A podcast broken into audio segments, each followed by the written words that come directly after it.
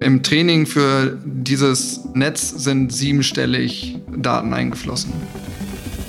Ja, historische Dokumente sind sicherlich mit Abstand das Schwierigste zu lesen und ist auch ein Aspekt, woran unsere Technologie gereift ist, weil wir als forschungsgetriebenes Unternehmen in großen EU-Projekten zusammen mit der Universität hier in Rostock teilgenommen haben an den Projekten. Und da ging es zum Beispiel um das historische Kulturerbe Europas, also Schriften von 1600 bis 1900, die man lesen will. Alles handgeschrieben, alles Kirchenbücher, kaum für uns zu lesen.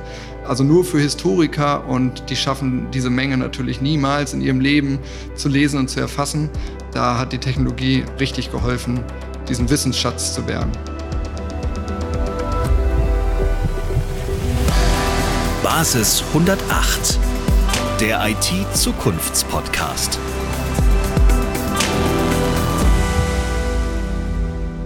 Erstmal ein Hallo, hey und herzlich willkommen zu einer neuen Folge von Basis 108, dem IT-Zukunftspodcast. Ich bin Svea Eckert, Tech-Journalistin und ich freue mich, dass ihr wieder dabei seid. In dieser Folge schauen wir auf OCR, in lang Optical Character Recognition, zu Deutsch automatische Schrifterkennung.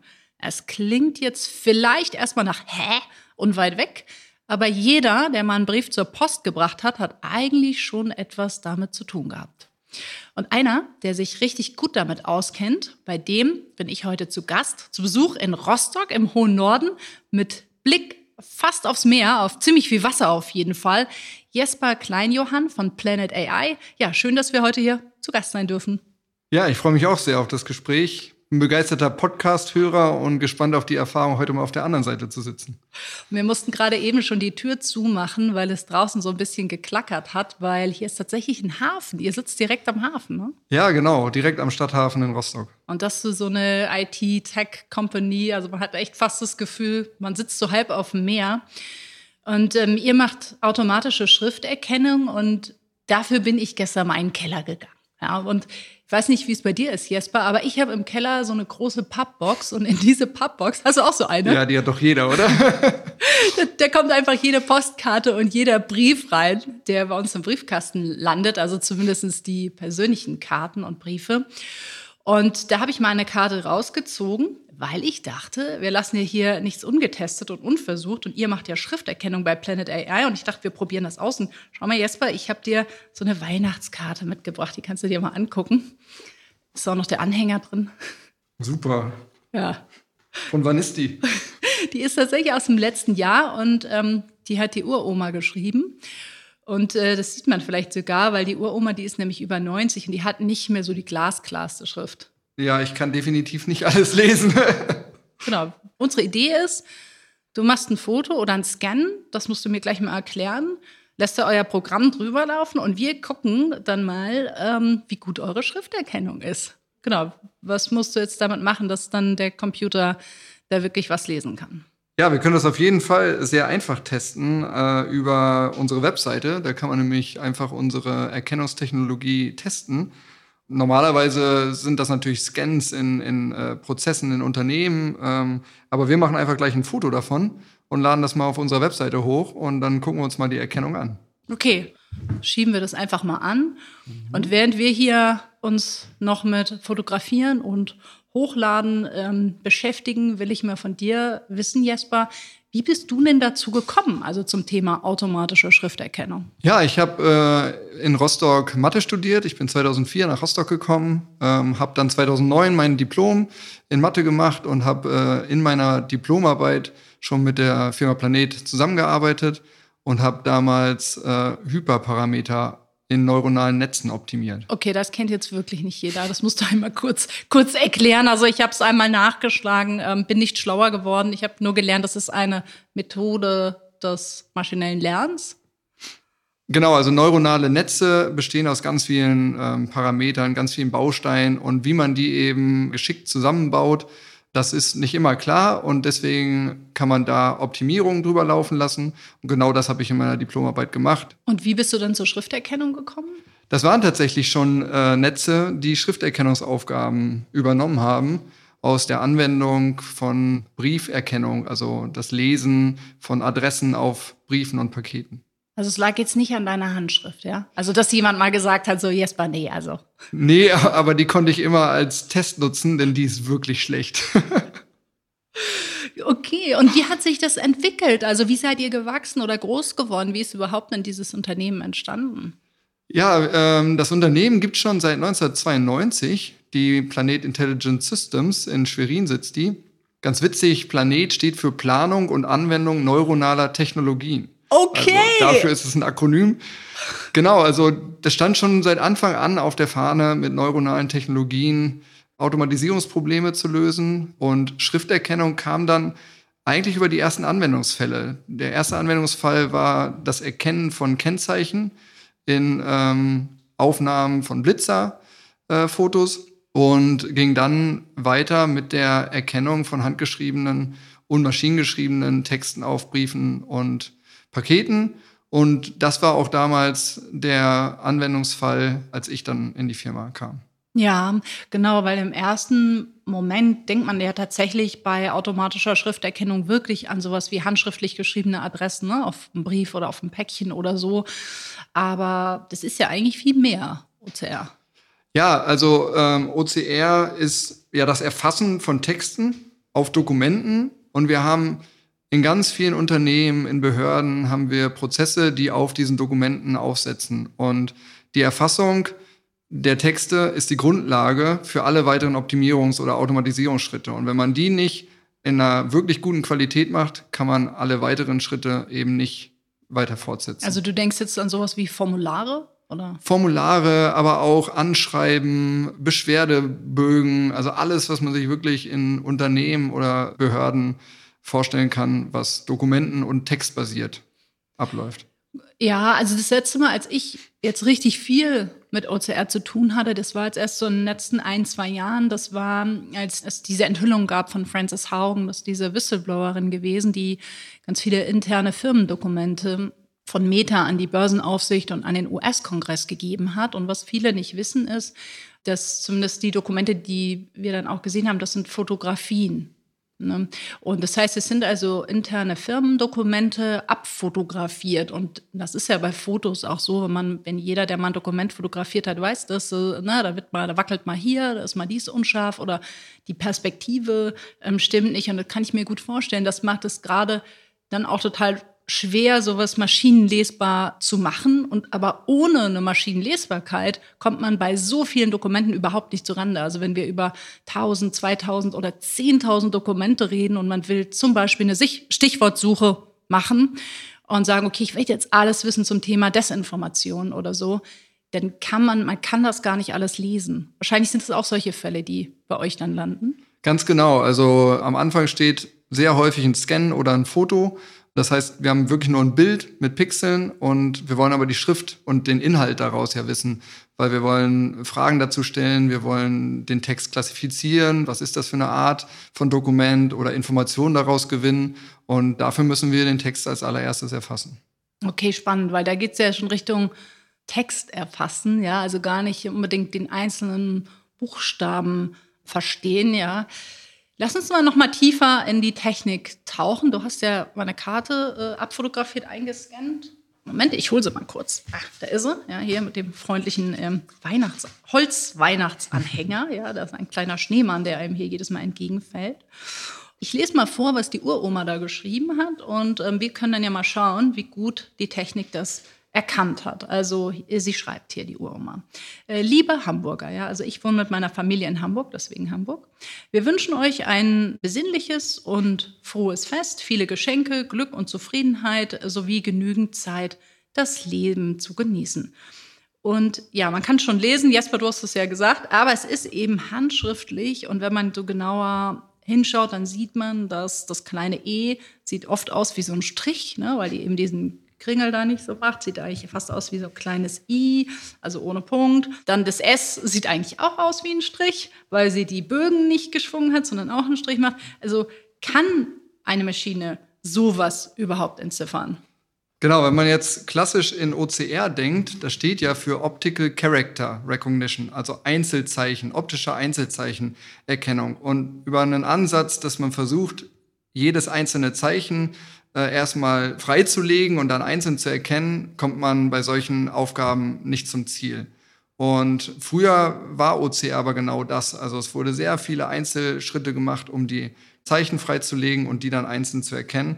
Und das war sehr frustrierend, weil man damit bei Handschrift überhaupt nicht weiterkam oder auch bei schwierigeren Maschinenschriftszenarien, wenn die Scanqualität schlecht wird, nicht. Und wir haben dann schon sehr früh den Ansatz umgedreht und gesagt, wir orientieren uns am Vorbild des Menschen. Wie lesen wir denn eine Textzeile? Und wir lesen die eben als ganze Zeile, als Sequenz. Und dabei können wir berücksichtigen, was steht davor, was steht danach. Und wir können auch einen Kontext mit einbeziehen, wie die Sprache. Und in dem Fall können wir das eben als Menschen dann entziffern, weil wir aus dem Zusammenhang das lesen. Und hier steht das Wort Zufriedenheit und das äh, geht eigentlich direkt über in so wie. Und wenn ich da jetzt nur mit einem kleinen Ausschnitt drauf gucken würde, dann könnte ich eben die Zeichen nicht erkennen. Das D bei Zufriedenheit sieht aus wie ein U. Aber weil ich eben weiß, es ist deutsche Sprache und ich weiß, wie der Text bis dahin geht, ergibt sich mir aus dem Zusammenhang, dann wird das Zufriedenheit heißen. Ich kann das also jetzt richtig interpretieren. Genau das macht unsere Technologie auch, im Gegensatz zu klassischer OCR. Spannend, spannend. Ich, ich musste irgendwie automatisch an diese Seerosen von Monet denken. Wer schon mal im Musée d'Orsay war oder in der Orangerie in Paris, der weiß das. Es gibt jetzt ein gigantisches Wandgemälde. Also es ist wirklich riesig groß. Monet hat da 30 Jahre dran gemalt und wenn man direkt vor den Seerosen steht, also quasi mit der Nasenspitze das Bild berührt, erkennt man eigentlich nichts außer Pinselstriche. Und erst wenn man eben ein, zwei oder sogar drei Meter zurückgeht, kann man das ganze Bild, also die Seerosen, den Teich, ähm, so in seiner ganzen Breite erfassen. So ähnlich ist es auch mit eurer Schrifterkennung? Ja, man kann das als Metapher auf jeden Fall gut benutzen, weil es eben den Aspekt darstellt, dass ich nicht mehr einzelzeichenweise so einen Text entziffern kann, so sondern im nur im Kontext, wenn ich größer drauf schaue. Okay, jetzt bin ich aber mal gespannt. Ja, jetzt will ich mal wissen, ja, ich, was euer Programm rausgeschmissen hat. Ich habe dein Foto ähm, eben mal auf unserer Webseite, wo man das ausprobieren kann, einfach mit dem Handy mal hochgeladen. Ähm, ich zeig dir das mal. Ja, oder ähm, lies vor. Also, ich ich habe die Karte in der Hand. Ich, ich, äh, ich habe hier den Kontrollblick. So, liebe Hamburger, wir wünschen euch ein besinnliches und frohes Fest Viele Geschenke, Glück und Zufriedenheit sowie genügend Zeit, das Leben zu genießen. Wow. Das finde ich echt ein bisschen beeindruckt. Krass. Oh, sogar auf der Karte. also es ist sozusagen, es sieht folgendermaßen aus. Also es ist dieses Foto und ähm, die Handschrift liegt jetzt wie so eingegraut oder ganz leicht äh, dahinter und oben drüber ist es wie drüber gelegt ähm, dann die Schrift und es ist tatsächlich kein äh, Fehler drin ganz kleiner, muss ich sagen. Haben wir aber auch nicht gemacht. Da, da wird es auch richtig schwer mit der Erkennung bei der Unterschrift. Da unterschreibt sie nämlich mit Uroma. Ähm, das konnte er nicht entziffern, aber die ist auch wirklich schwierig. Und, und jetzt zeige ich dir mal was. Okay. Wenn, wenn wir jetzt als Kontext, du hattest ja das Beispiel, man sucht was. Ja. Ne? Und wir wollen jetzt eben alle Karten haben von Uroma. Mhm. Und äh, jetzt suche ich nach Uroma. Und dann zeige ich dir mal, wo unser System der Meinung ist, dass Uroma stehen könnte. Ah ja, und dann sieht er tatsächlich, das ist jetzt hier gelb gehighlightet, ähm, sozusagen dieses Graue. Und da vermutet er jetzt, aha, das könnte die Uroma sein. Genau. Ja. Also jetzt kommt noch mehr Kontext rein und dann mhm. ist das System eben in der Lage zu sagen, wo äh, es am wahrscheinlichsten ist, dass man den Text als Uroma interpretieren kann. Lass uns einmal abschichten, wie das funktioniert. Also wie Habt ihr das System so trainiert oder sozusagen so dazu bekommen, dass es eben diesen Kontext erkennt? Mit unendlich vielen handschriftlich geschriebenen Texten gefüttert? Oder wie muss ich mir das vorstellen? Ja, also ähm, es gibt natürlich einmal den Trainingsaspekt. Da haben wir dem System sehr viele Trainingsdaten gezeigt. Ich hatte ja schon gesagt, wir wollten eben nicht mehr in Vorverarbeitung und Normalisierung und so ähm, investieren, weil das immer fehleranfällig ist und da muss man immer mit den Fehlern, die man im Prozess macht, später äh, wieder leben. Wir haben den Spieß umgedreht und gesagt, wir erweitern die Trainingsdaten und haben damals auch viel Zeit in eine eigene Trainingsdatengenerierung gesteckt. Wir können synthetisch Handschriften erzeugen und mit Hintergründen kombinieren und so dem System eben sehr viel Vielfalt an Daten zeigen. Und so haben wir das. Das musst du mir noch mal besser erklären. Na, Synthetisch, ähm, langsam. genau. Das Problem ist ja, an Trainingsdaten zu kommen. Ja, total. Also du müsstest Tag und Nacht schreiben und noch Genau. 100 Leute auch. Und na, und du müsstest Fotos davon machen und dann müsste jemand anders wieder abtippen, was denn da wirklich steht, weil wir müssen dem System ja wirklich zeigen, hier ist eine Zeile und das soll da stehen. Und synthetische Trainingsdatenerzeugung bedeutet, wir erzeugen die Daten künstlich. Also wir haben einfach einen Text und aus dem Text machen wir jetzt ein Bild mit Handschrift. Und dann können wir das natürlich lesen äh, oder das System lesen lassen und wir wissen dann, was da steht und können so das System im Training korrigieren. Okay. Und über wie viele Texte reden wir da? Also gibt es da eine Größenordnung oder eine Dimension? Also da sind im Training für dieses Netz sind siebenstellig Daten eingeflossen. Krass. Ja, und das ist dann eine Menge, wo, wo du sagst, das kann man nicht mehr so ohne weiteres. Es sei denn, man ist Google Books vielleicht. Die, ja, die, die, können, die können wir nicht äh, über wirklich klassische Trainingsdatenerzeugung abbilden. Wir haben auch Echtdaten natürlich mit drin, das ist auch wichtig. Also rein mit künstlich erzeugten Daten kann man das Netz nicht ausreichend trainieren. Es muss auch echte Daten sehen. Aber so haben wir einen Mix ungefähr von 1 zu 10 aus echten Daten und noch künstlich erweiterten Daten. Da geht es vor allem dann darum, auch die ganzen Hintergründe zu zeigen. Das System soll ja lernen, was ist der Text, was ist Vordergrund und was sind Hintergründe, die auch andere Systeme stören können. Der Klassiker ist äh, kariertes Papier. Ja. Genau. Und der stört unser System eben nicht mehr, weil es gelernt hat, das ist Hintergrund, die Linien, die interessieren mich nicht bei der Aufgabe, den eigentlichen Text zu lesen. So wie wir das als Menschen auch gelernt haben. Und die Königsdisziplin sind jetzt nicht Formulare vom Amt, sondern Kirchenbücher, oder? Ja, historische Dokumente äh, sind sicherlich mit Abstand das Schwierigste zu lesen und ist auch ein Aspekt, woran unsere Technologie gereift ist, weil wir als forschungsgetriebenes Unternehmen in ähm, großen EU-Projekten zusammen mit der Universität hier in Rostock teilgenommen haben an den Projekten. Und da ging es zum Beispiel um das historische Kulturerbe Europas, also Schriften von 1600 bis 1900, die man lesen will. Alles handgeschrieben, alles Kirchenbücher, kaum für uns zu lesen. Also nur für Historiker und die schaffen diese Menge natürlich niemals in ihrem Leben zu lesen und zu erfassen. Da hat die Technologie äh, richtig geholfen, diesen Wissensschatz zu bergen. Gleich schauen wir noch weiter auf euer Unternehmen, auf Planet AI und die Zukunft von automatischer Schrifterkennung nach dem Einspieler.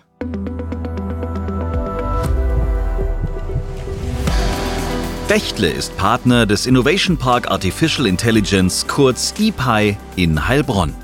Eine der Hauptmotivationen für diese Partnerschaft ist die Überzeugung, dass der wirtschaftliche Erfolg von Unternehmen in Zukunft stark davon abhängt, künstliche Intelligenz erfolgreich in Unternehmensprozessen einzusetzen. Im IPI entsteht gerade ein umfassendes Ökosystem für künstliche Intelligenz in Europa.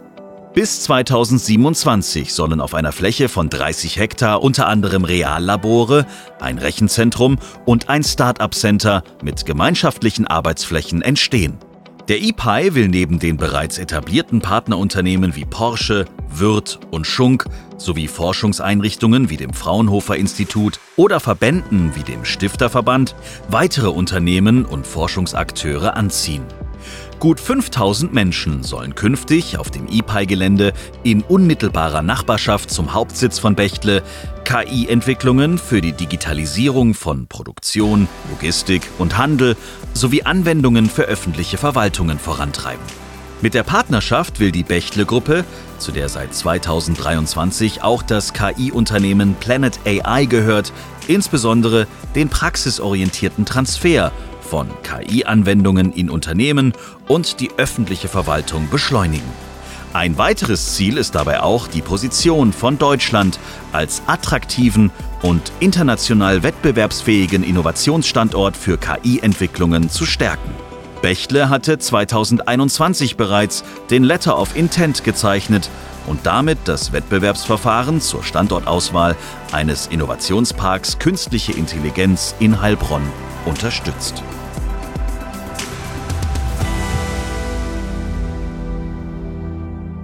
Jetzt bei einem Schritt haben wir jetzt noch nicht erklärt. Du hast erzählt, du hast erst bei Planet gearbeitet und dann kam es eben zu Planet AI. Magst du das noch einmal erzählen, damit wir einmal noch mal besser verstehen, wo kommt im Prinzip euer Unternehmen her und dann wollen wir auch schauen, wo geht ihr noch hin? Klar. Ich habe ja schon gesagt, am Anfang haben wir Produkte mit Schrifterkennung im Bereich Verkehrsüberwachung und Postautomatisierung entwickelt. Als ich 2009 zu dem Unternehmen dazugestoßen bin, nach meinem Studium haben wir uns mit der Schrifterkennung für die Adresslesung beschäftigt und haben gesehen, dass wir mit Machine Learning neue Ansätze entwickeln können für die Schrifterkennung im Gegensatz zur klassischen OCR.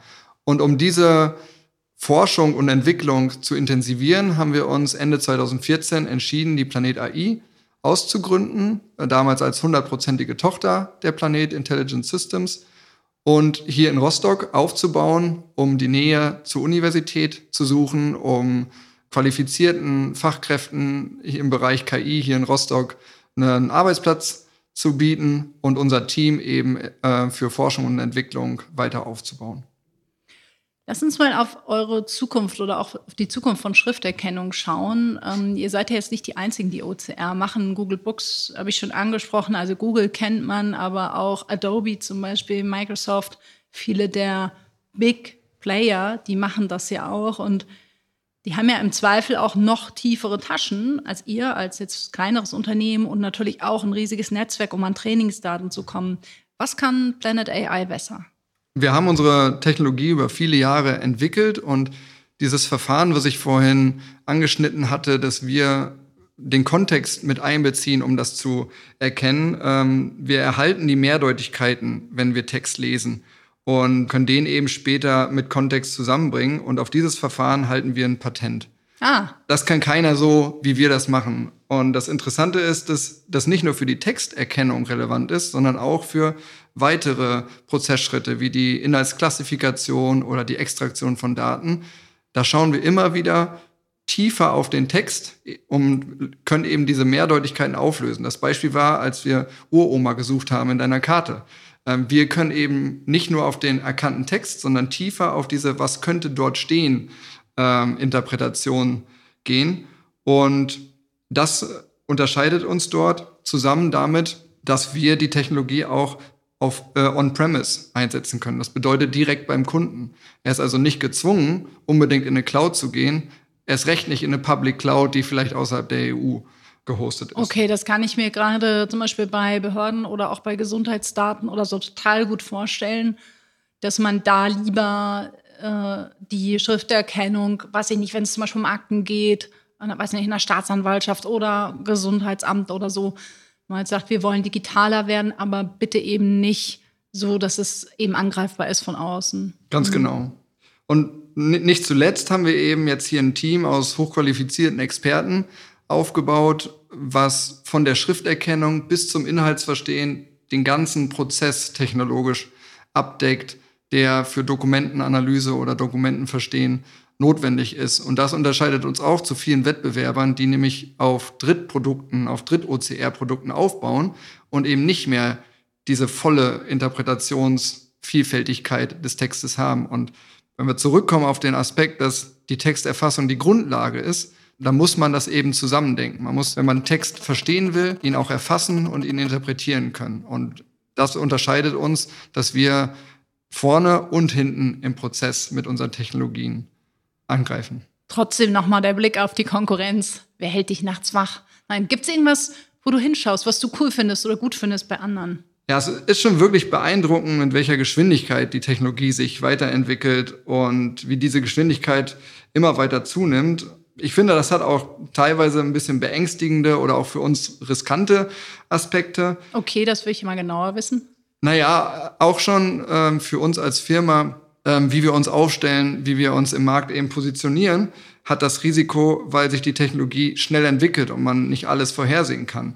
Aber ich bin von Natur aus ein optimistischer Mensch und ich bewerte zwar diese Risiken und behalte die im Blick, ich schaue aber mehr auf die Möglichkeiten, die sich daraus für uns ergeben. Und wenn du mich fragst, wo schaue ich hin oder was beeindruckt mich, da fällt mir schon OpenAI ein, die hinter ChatGPT stehen denn die Technologie dahinter, die ist nicht neu, aber über diese barrierefreie Bereitstellung, die OpenAI geschafft hat, hat sie für die ganze Community Bemerkenswertes bewirkt. Barrierefrei im Sinne von Chatbot Ein, oder? Ja, genau. Ja. Einfach nutzbar mit einem ganz natürlichen Interface, was jeder von uns irgendwie kennt, was ähnliches wie WhatsApp. Ich kann einfach losschreiben und eine Konversation führen. Und dadurch ist vielen Menschen zumindest im Ansatz klar geworden, welche Möglichkeiten sich jetzt aus der Technologie ergeben.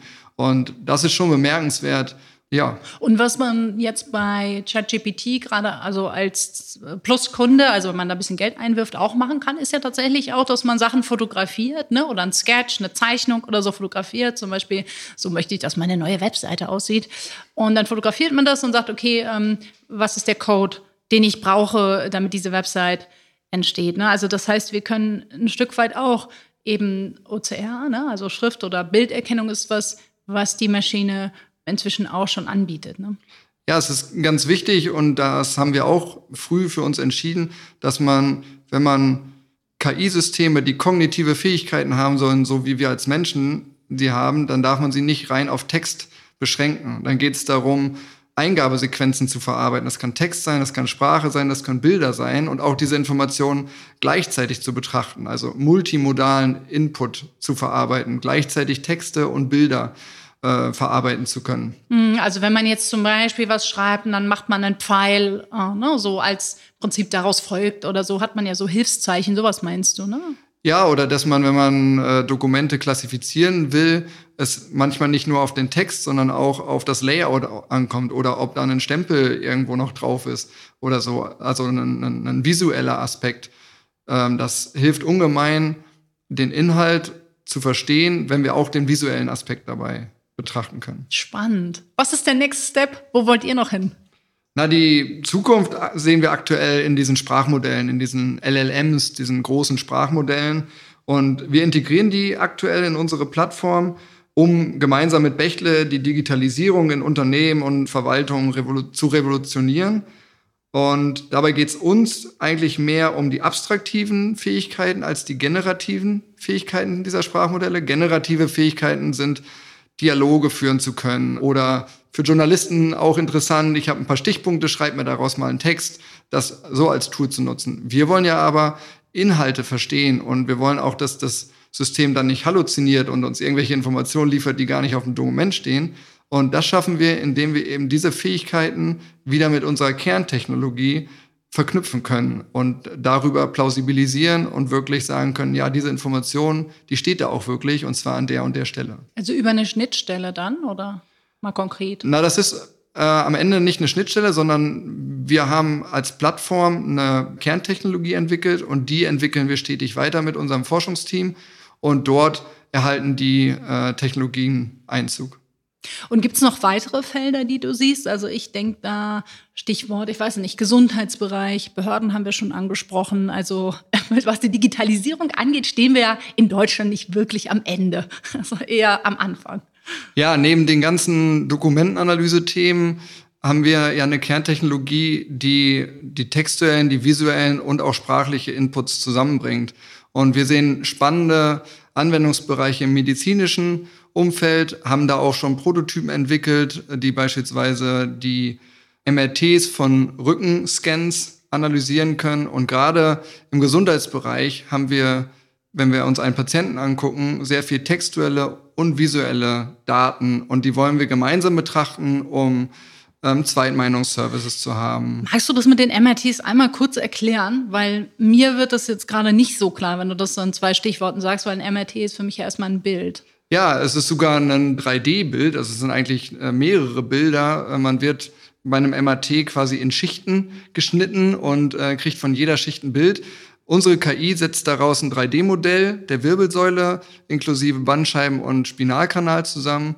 Und auf dem Modell können wir dann Fehlstellungen erkennen und so Diagnosevorschläge machen beziehungsweise den Diagnoseprozess unterstützen. Und wenn man das dann kombiniert mit der Patientenakte, wo man Arztbriefe hat, wo man Anamnesebögen hat, dann kann man in Zukunft sehr zielgerichtet die äh, Diagnose oder Therapiemöglichkeiten unterstützen. Und das ist ein sehr spannendes Feld, wo wir unsere Technologie sehen, aber genauso auch der Teil der Spracherkennung, den würden wir gerne weiter ausbauen. Insgesamt wollen wir das KI-Ökosystem in Europa stärken. Wir hängen weltweit dort äh, anderen äh, Ländern stark hinterher, wollen dazu unseren Beitrag liefern und in Zukunft eine führende Rolle bei Innovationen im Bereich KI spielen.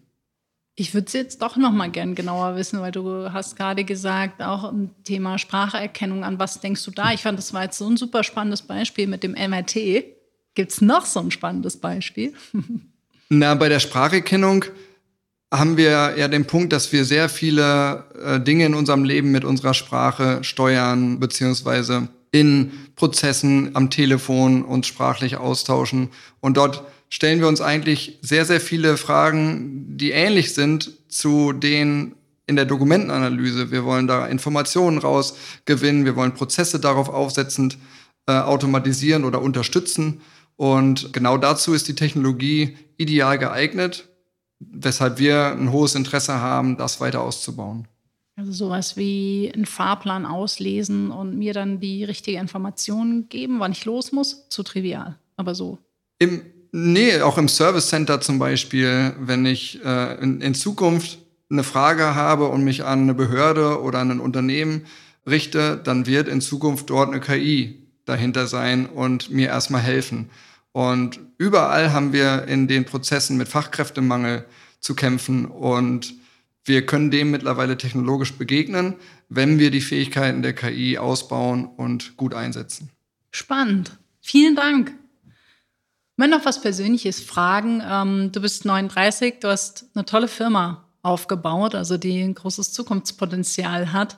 Was willst du noch erreichen in den nächsten 10 oder 20 Jahren? Du bist doch schon Chef. Ja, ich bin der Chef ähm, und äh, ich mag das Thema auch wirklich. Ich finde KI als äh, Thema sehr spannend und welche Möglichkeiten sich für uns auch gesellschaftlich daraus ergeben. Neben dem, was wir inhaltlich machen, bin ich aber nicht minder stolz auf das Team, was wir aufgebaut haben, auf einer persönlichen Ebene. Ich selber habe auch noch das Bedürfnis, einen Beitrag zu einer nachhaltigen Wirtschaft und Lebensweise zu liefern.